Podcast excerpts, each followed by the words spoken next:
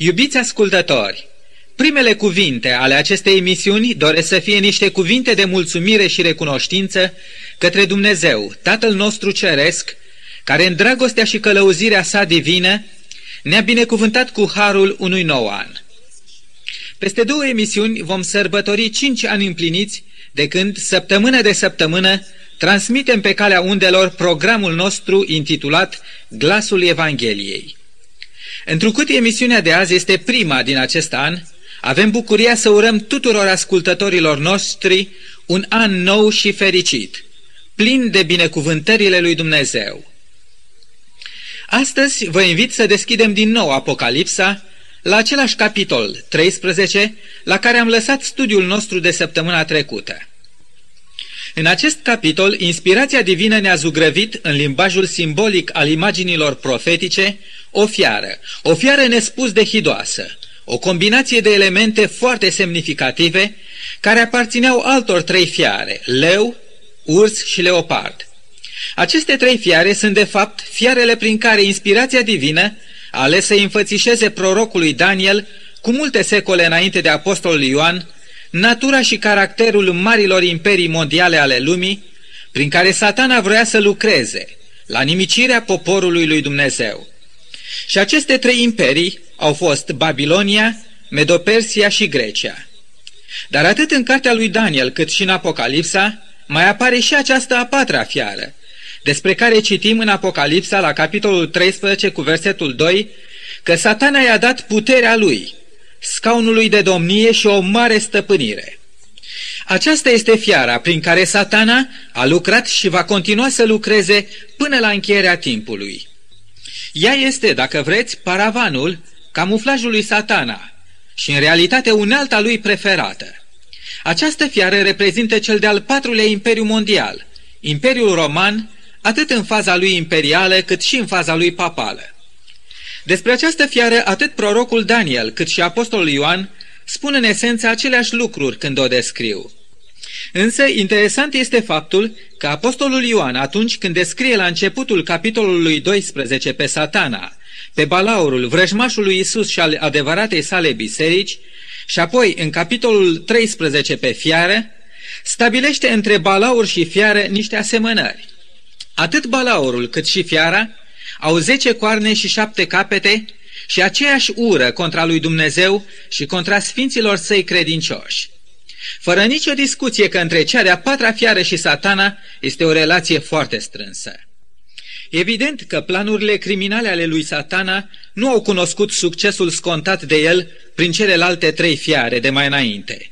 De aceea acum, în cea de-a patra fiară, el a investit totul, puterea lui, scaunul lui de domnie și o mare stăpânire. Dar Imperiul Roman de altădată, care părea că s-a stins odată cu invazia popoarelor barbare venite dinspre răsărit, a continuat de fapt sub ceea ce istoria avea să consemneze ca fiind Imperiul Romei Papale. În emisiunea trecută, pentru cei interesați, am arătat cum a avut loc această trecere de la Roma imperială la Roma papală. Aparent, toate au fost un fel de joc al istoriei, un fel de concurs de împrejurări, un fel de conjunctură. Însă nu uitați că în spatele acelei fiare sta marele maestru al răului, satana. În această privință a trecerii de la Roma imperială la Roma papală, se pare că profeția din capitolul 7 din cartea lui Daniel este mai deslușită.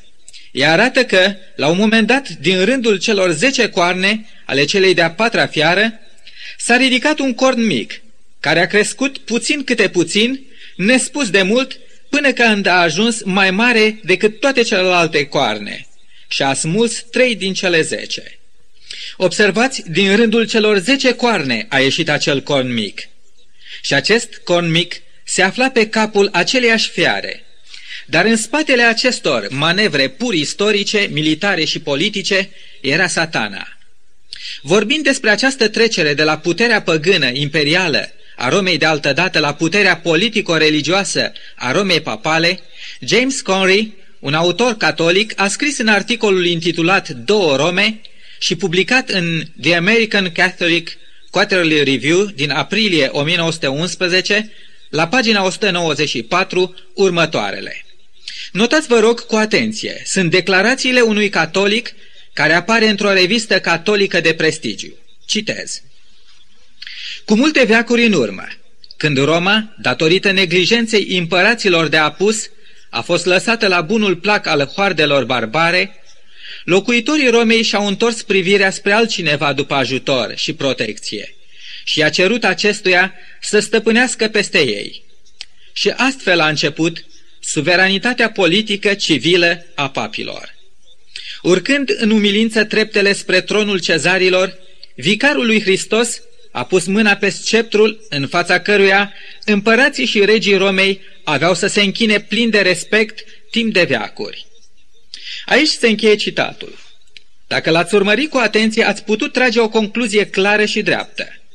De la primul papă, care s-a instalat pe tronul Romei, la anul 538 și până azi, cu actualul papă, adevăratul scaun al papei a fost și este vechiul scaun al Romei păgâne. Roma păgână i-a dat Romei papale scaunul ei, dar în realitate satana a dat fiarei puterea și scaunul ei de domnie. Fără îndoială că aceste afirmații, dacă vor fi auzite de urechile unui frate creștin catolic, vor provoca niște reacții foarte negative, vor tulbura și vor răni niște sentimente, niște convingeri deosebit de scumpe. Desigur că nimeni nu ar accepta cu plăcere ca asemenea afirmații să fie așezate în contul bisericii sale. Numai că aceste afirmații vedem bine că sunt făcute de profeție, sunt verificate de istorie și sunt acceptate ca fiind niște adevăruri istorice chiar și de persoane influente din Biserica Catolică. În ce mă privește, doresc să asigur pe oricare din ascultătorii acestei emisiuni că eu am cultivat și am promovat întotdeauna un respect deosebit față de toți creștinii serioși și credincioși cu adevărat, indiferent de numele bisericii în care sunt membri. Dar pe de altă parte, eu cred că dacă este cazul să oferim un adevăr, să acceptăm un adevăr și să-l apărăm, ceea ce are supremă importanță nu este numele bisericii care va fi afectată de acel adevăr, ci adevărul în sine, la care trebuie să luăm cu toții seama. Stând de vorbă cu mulți creștini sinceri asupra acestui subiect, chiar necatolici fiind, aceștia s-au arătat foarte interesați să primească răspuns la o întrebare care evident nu le da pace. Iată întrebarea lor. Vedeți dumneavoastră, toată lumea de azi privește spre papa de la Roma cu ochi plini de interes, cu respect, cu apreciere. Cum puteți dovedi cu Scriptura că fiara din Apocalipsa 13 este chiar papalitatea de ieri și de azi? Trebuie să vă mărturisesc că la o asemenea întrebare n-aș fi putut răspunde dacă afirmațiile profeției biblice nu mi-ar fi venit într-ajutor. Eu am socotit lucrurile astfel. Dacă profețiile din Daniel și Apocalipsa ne conduc spre o aceeași concluzie, atunci tot aceste profeții ar trebui să ne ofere elementele necesare pentru o corectă identificare a fiarei. Vă invit pentru aceasta să verificați împreună cu mine profeția și să trageți concluziile care se cuvin. De pildă, în capitolul 13 din Apocalipsa, la versetul 3 citim Și tot pământul se mira după fiară. Ce vă spun aceste cuvinte? Nu e așa că fiara reprezintă o putere mondială asupra căreia sunt îndreptați toți ochii lumii de azi? De fapt, acesta a fost rolul mult plăcut al Bisericii Catolice din totdeauna, să fie în centrul atenției lumii, să primească onorurile lumii, să dispună de dreptul de a împărți ea favorurile, de a fi la masa tratativelor cu marile puteri. De curând am făcut rost de o carte extrem de interesantă, de actualitate și plină de fapte. Numele ei este semnificativ. Moscova, Washington, Vatican. Ideea cărții, bazată pe fapte reale, desigur că nu a plăcut bisericii catolice, drept pentru care Sfântul Scaun Papal a interzis circulația acestei cărți în rândul bisericii catolice, trecând-o pe lista neagră. Cartea vorbește despre rolul politic pe care Biserica Romano-Catolică l-a jucat și preferă să-l joace între cele două superputeri. Roma, cu cele peste 80 de milioane de adepți, desigur că reprezintă o forță mult râvnită, atât de Moscova cât și de Washington. A fost o vreme când mingea, ca să zicem așa, s-a jucat pe terenul Moscovei, pe tronul papal, ținând mâna pe sceptru un papă prosovietic. După câteva eliminări subite, misterioase de papi din ultima vreme, se pare că azi balonul se joacă pe terenul Washingtonului. Dar oricum rămâne un adevăr simplu și clar, că tot pământul s-a mirat și va continua să rămână plin de uimire privind spre această fiară plină de putere și stăpânire. Unde se va opri această foame și goană după influență și putere? Dacă vreți, coborâți puțin privirea pe textul capitolului 13, 5 versete mai jos, la versetul 8, și citiți ce scrie. Și toți locuitorii pământului îi se vor închina. Desigur că mai departe versetul arată clar că vor fi și excepții. Toți se vor închina, însă cu excepția celora al căror nume a fost scris în cartea vieții mielului. Aceasta înseamnă că oamenii nu se vor mai juca la nesfârșit de-a baba oarba cu chestiunea închinării și a slujirii. Lucrurile se vor pune deosebit de clar și de frontal, ori cu mielul, ori cu fiara. Ori înscris între adevărații urmași ai mielului, ori înregistrat între cei ce se miră și apoi se închină fiarei. Dar să ne întoarcem acum la versetul 5, pentru a continua investigația noastră. Cuvântul din acest verset ne spune despre fiara astfel.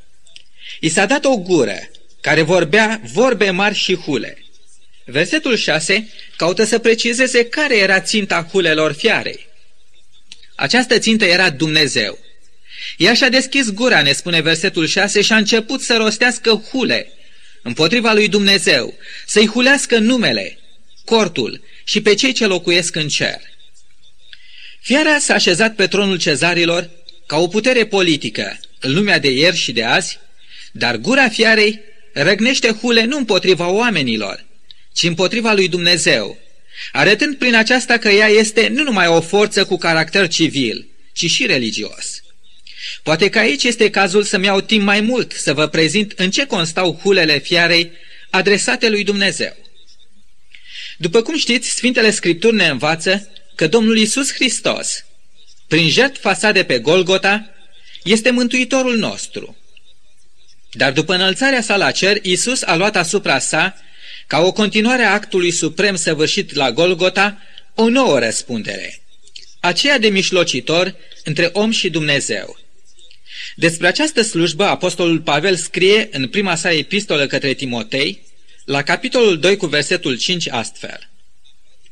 Căci este un singur Dumnezeu și este un singur mișlocitor între Dumnezeu și oameni, omul Isus Hristos. De aceea, în epistola către evrei, suntem invitați la capitolul 4 cu versetele 15 și 16 astfel. Căci nu avem un mare preot care să n-aibă milă de slăbiciunile noastre, ci unul care în toate lucrurile a fost ispitit ca și noi, dar fără păcat. Să ne apropiem dar cu deplină încredere de scaunul Harului, ca să căpătăm îndurare și să găsim har, pentru ca să fim ajutați la vreme de nevoie. Această invitație de a ne apropia de tronul de har al lui Dumnezeu și de a ne folosi de privilegiul lucrării de mijlocitor a Domnului Hristos pe lângă Dumnezeu, este totodată și o asigurare că intrarea noastră în ceruri este sigură. Isus, Domnul nostru, are continuu acces pe lângă inimile noastre, iar noi avem continuu acces la El prin Duhul Sfânt.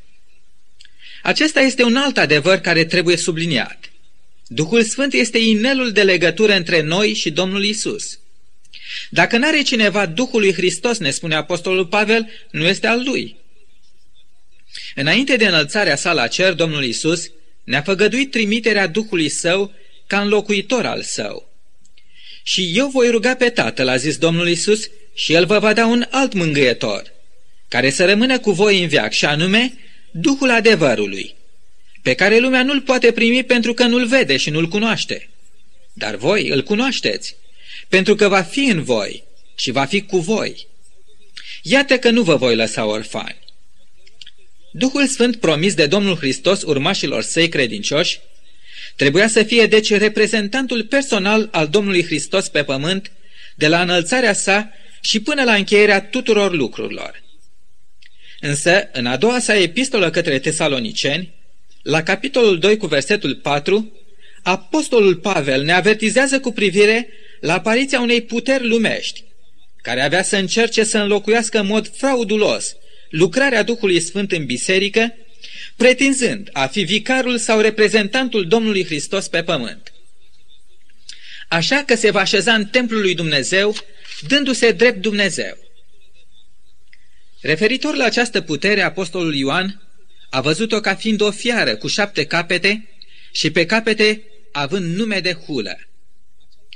Aruncându-ne o privire scurtă și asupra textului profeției din Daniel, capitolul 7, la versetul 20, cuvântul ne spune despre cornul cel mic al acestei fiare că vorbea cu trufie, rostind vorbe de hulă împotriva celui prea înalt. Poate că vi se va părea ceva de necrezut, ca un om, o ființă obișnuită, odată instalate pe scaunul papal, să vorbească cu trufie și să se declare ca fiind locțiitorul Domnului Hristos pe pământ, vicarul său, în timp ce toată lumea creștină știe că locțiitorul Domnului Hristos pe pământ nu este altcineva decât Duhul Sfânt. Dar oricât de necrezut vi s-ar părea acest fapt, el este deja un fapt împlinit. Toată lumea știe, și aceasta nu de ieri sau de azi, că papa de la Roma, în ocaziile cele mai solemne, poartă o întreită coroană pe care stau scrise exact cuvintele acestea. Vicarius Filii Dei, care în limba noastră înseamnă locțiitorul Fiului lui Dumnezeu. Iată aici o declarație care a apărut în 1922 în ediția din octombrie a revistei The Bulwark la pagina 104. Citez. Vicarius Filii Dei înseamnă locțiitorul Fiului lui Dumnezeu cineva care ține locul lui Hristos. Papa Pius al XI-lea, vorbind din sala tronului Vaticanului către un grup de cardinali, episcopi, preoți, călugări, băieți și fete, îngenunchiați înaintea sa, a afirmat următoarele. Voi știți că eu sunt Sfântul Părinte, reprezentantul lui Dumnezeu pe pământ, vicarul lui Hristos, ceea ce înseamnă că eu sunt Dumnezeu pe pământ. Se cade ca un sărman om muritor să ia locul lui Hristos pe pământ? Desigur că nu. Dumnezeu a rânduit ca Duhul Sfânt, una din cele trei persoane ale Dumnezeirii, să ocupe locul Domnului Hristos pe pământ. Desigur că aș putea aduce mult mai multe declarații în acest sens, declarații pe care în diferite timpuri papii de la Roma le-au făcut cu privire la ei. Timpul însă nu-mi permite acest lucru, însă dacă este cineva interesat de mai multe date, îl rugăm să ne scrie pe adresa care va fi anunțată la încheierea emisiunii. Dar oricât de multe ar fi dovezile, ele ar conduce spre o singură concluzie. Aceasta este cea mai mare hulă pe care fiara a putut să o scrie pe capul ei, hulă împotriva persoanei lui Dumnezeu. Dar dacă ne aducem aminte că satana este cel ce a dat fiarei puterea atunci vă dați seama de unde a primit fiara atâta spirit de ură, de batjocoră și de trufie. În declarația papei că este Dumnezeu pe pământ, auzim de fapt ecoul acelei vechi ambiții ale satanei, după locul acela după care a râvnit atât de mult când era un înger purtător de lumină în preajma Creatorului său. El își propusese atunci să uzurpe tronul divin pentru ca el să fie Dumnezeu și să se așeze pe tronul lui Dumnezeu. Dar, după cum se știe, un rău nu vine niciodată singur. Papalitatea și-a permis să facă nu numai schimbări cu privire la cine este vicarul Domnului Hristos, ea a mai făcut schimbări și în ce privește lucrarea de mijlocire a Domnului Hristos. Ea a instituit sistemul preoției, prin care preoția Domnului Hristos a fost călcată în picioare, hulită. Iată o declarație a Sfântului Alfonso de Liguri, extrasă din cartea sa cu titlul Demnitatea și datoriile unui preot, la pagina 33-34. Citez. Măreția demnității unui preot este de asemenea apreciată în raport cu locul înalt pe care acesta îl ocupă. Preoții sunt numiți vicarii lui Hristos pentru că ei țin locul său pe pământ. Când s-a înălțat la cer, Iisus a lăsat pe preoți în urma sa pentru a deține pe pământ slujba de mijlocitor între Dumnezeu și oameni, în special la altar. Iată cum, vorbind cu trufie, Papalitatea care s-a așezat pe tronul cezarilor s-a așezat și în templul lui Dumnezeu, dându-se drept Dumnezeu, arogându-și o misiune care nu aparține omului, uzurpând astfel nu numai numele lui Dumnezeu, ci și lucrarea de mișlocire a Domnului Hristos. Dar ridicarea fiarei avea să ducă la schimbări și în ce privește credința. când oamenii își pun încrederea în preoția omenească și niște ritualuri vizibile, ca și cum acele ritualuri ar sluji spre mântuire, ne dăm seama cât de ușor a putut aluneca lumea creștină și în erezia căutării mântuirii prin faptele de penitențe, prin diferite posturi, în aprinderea de lumânări, în pomeni și prin spovedanie sau prin primirea de indulgențe. Marele reformator protestant al secolului XVI, revoltându-se împotriva acestor erezii, a condamnat papalitatea cu următoarea declarație pur biblică. Cel neprihănit va trăi prin credință. Nu, a spus Luther, harul lui Dumnezeu niciodată nu va putea fi câștigat prin fapte bune, sau cumpărat pe aur sau pe argint, sau acordat prin bunăvoința vreunui preot, a unei ierarhii sau biserici. El poate fi experimentat într-o întâlnire personală și imediată a omului cu Dumnezeu. Atunci când omul se prăbușește în disperarea sa, dar și într-o încredere copilărească în brațele viului Dumnezeu. Convingerea biblică a lui Luther că mântuirea este un act divin, o întâlnire personală a omului cu Mântuitorul său, Isus, această convingere a fost adevărul măreț care a strălucit prin reformațiunea protestantă. Aceasta, de fapt, a fost cheia de boltă a credinței apostolice pe care papalitatea a ascuns-o, așezând în locul ei o altă cheie, aceea îndreptățirii prin fapte. Reformațiunea protestantă nu a făcut altceva decât să redescopere adevărata cheie și să o așeze în mâna oamenilor dornici de mântuire. O altă hulă pe care a rostit-o gura fiarei a fost aceea că ea poate ierta păcatele aceluia care le mărturisește, că ea ar avea puterea de a ierta. Dar despre această hulă, cât și despre alte hule pe care fiara le-a aruncat asupra numelui lui Dumnezeu, asupra cortului său și a celor ce locuiesc în cer, aș vrea să continuăm să discutăm în emisiunea viitoare. Până atunci, iubiți ascultători, doresc să vă încredințez Domnului și adevărurilor pe care El vi le-a făcut cunoscut până azi. Datoria noastră este să strângem orice rază de lumină pe care El ne-o trimite și astfel să umblăm în lumina feței sale și fie ca și cu noi, să se împlinească astăzi cuvintele de fericire ale psalmistului din capitolul 89 cu versetul 15. Ferice de poporul care cunoaște sunetul trâmbiței, care umblă în lumina feței tale, Doamne. Amin.